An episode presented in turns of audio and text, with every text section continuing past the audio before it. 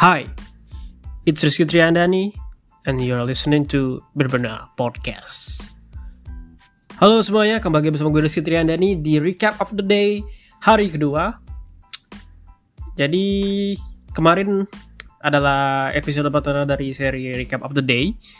Ya, wish I wish that I can be consistent ya. Jadi, ini juga sebagai eksperimen sekaligus challenge buat gue pribadi apakah gue bisa melakukan mini podcast setiap hari ya bikin podcast sekitaran 5 sampai dengan 10 menit yang mana gue bakal bercerita mengenai apa pun pelajaran lesson learn yang gue dapatkan di hari tersebut. Nah, jadi kemarin gue udah membahas mengenai buku Trap of Mentors walaupun baru dua poin ya jadi kemarin gue uh, mendapatkan dua lessons dua pelajaran dari buku Trap of Mentors yang pertama adalah mengenai uh, pada uh, hasil pengamatan yang dilakukan oleh si penulis yaitu Tim Ferriss yang mengatakan bahwa hampir semua orang sukses itu punya minimal satu buku yang mengubah hidup mereka, yang mana buku tersebut menjadi turning point sekaligus guidance buat mereka. Jadi pasti ada aja buku yang sangat berkesan bagi tiap-tiap dari kita. Di mana buku tersebut pesannya, ilmunya masih melekat ke dalam diri kita sampai dengan sekarang. Kalau gue pribadi tuh gue buku yang mengubah hidup gue itu adalah Dreamcatcher karya Mbak Alanda Kariza gitu ya. Oke, di poin kedua yang kemarin gue bahas adalah mengenai kegagalan. Jadi kegagalan itu dalam hidup pasti terjadi siapa pun kita, mau anak presiden, mau anak ningrat, mau ya siapa pun itu seprivilege apa pun yang dia miliki tetap aja pasti bakal mengalami yang namanya kegagalan bahkan Rafathar anak Raffi Ahmad pun gue yakin pasti suatu saat akan mengalami yang namanya kegagalan. Oke, okay, nah kita di hari ini bakalan lanjut lagi mengenai poin-poin yang bisa kita pelajari dari buku Tribe of Mentors. Nah, jadi gue tadi sudah membaca uh, blinkisnya, blinkis dari Tribe of Mentors dan gue mendapatkan dua poin lagi. Gue mendapat uh, gue sanggup untuk baca dua poin dua poin per hari ya Jadi di poin pertama yang gue dapatkan hari ini dari buku Trade of Mentors adalah yang namanya investasi itu nggak melulu kayak investasi di saham, reksadana, eh, investasi di emas ataupun deposito dan kawan-kawan ya sejenis investasi-investasi tradisional lah. Jadi investasi itu nggak cuma itu doang. Ternyata investasi juga meliputi segala sesuatu hal yang membuat hidup kita menjadi lebih baik. Nah, di dalam di dalam trap kelas tra, kok kelas sih di dalam buku Trap of Mentors ini sendiri dikasih contoh bahwa beberapa beberapa orang sukses itu uh, tidak hanya menginvestasikan pada investasi-investasi tradisional saja tapi contohnya kayak co-foundernya Wired jadi Wired itu adalah kayak media digital gitu ya. Nah jadi dia invest itu ke pelajaran ke ke ilmu ya. Ilmu yang mana? Ilmu yang dia dapatkan dari investasi itu bisa membuat dia jadi bisa pasang iklan di Rolling Stone untuk uh, mempromosikan travel guide katalog yang bahkan sebenarnya belum belum dia buat.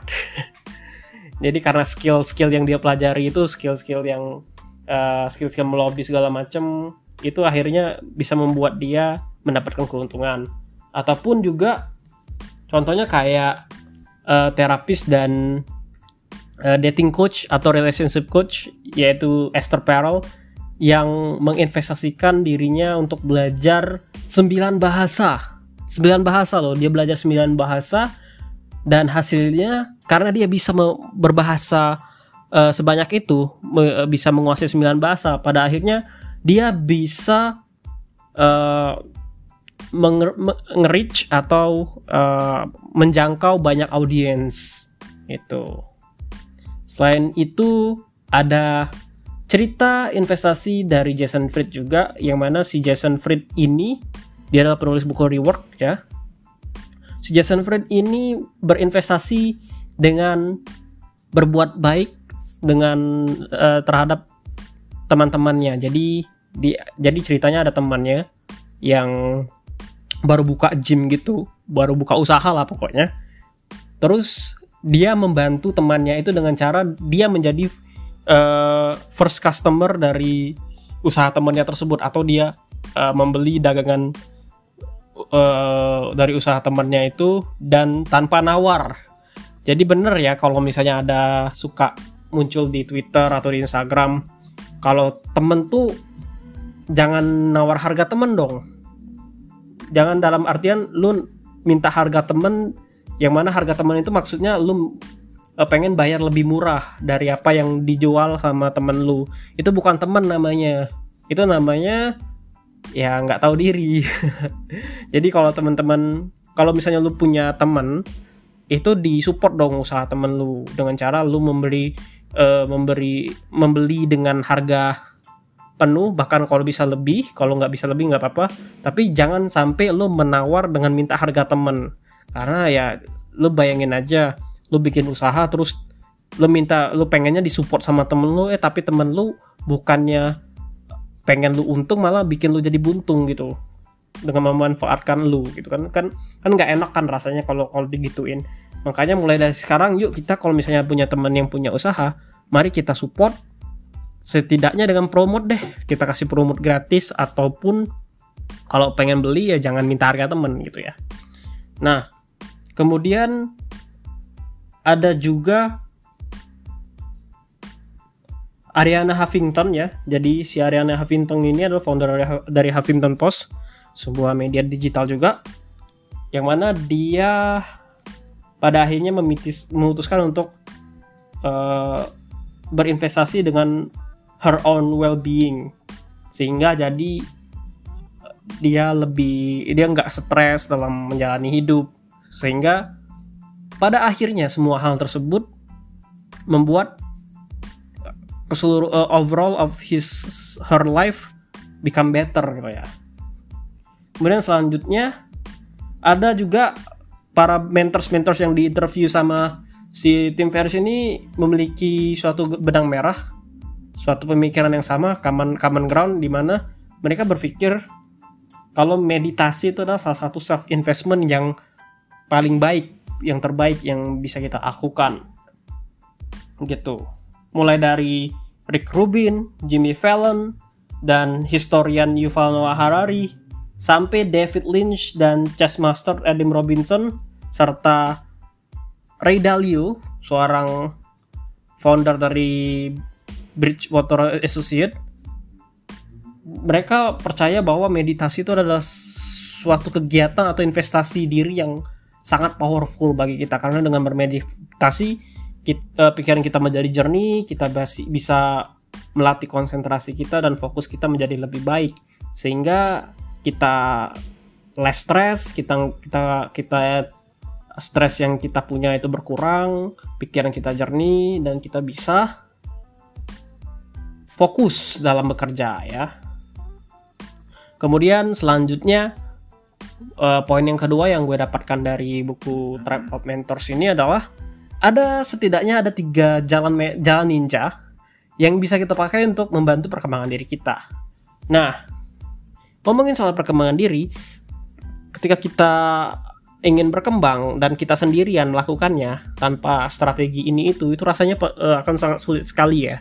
Makanya kita butuh strategi-strategi yang terbukti yang sudah dilakukan oleh orang-orang sukses untuk bisa kita coba terapkan ke dalam kehidupan kita. Nah, jadi ya, secara garis besar ada ada tiga tadi, tiga jalan ninja yang bisa kita pakai untuk mengembangkan diri kita. Yang pertama itu adalah ikut komunitas.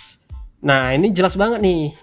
Ketika, ketika kita berkumpul dengan orang-orang yang memiliki tujuan yang sama, itu kita relatif lebih mudah dalam uh, konsisten dan termotivasi, tetap termotivasi in the long run ya. Ketika kita berada di kumpulan orang-orang yang memiliki visi yang sama. Jadi misalnya nih kayak si Neil Strauss yang mana dia ikut kelas gym membership gitu.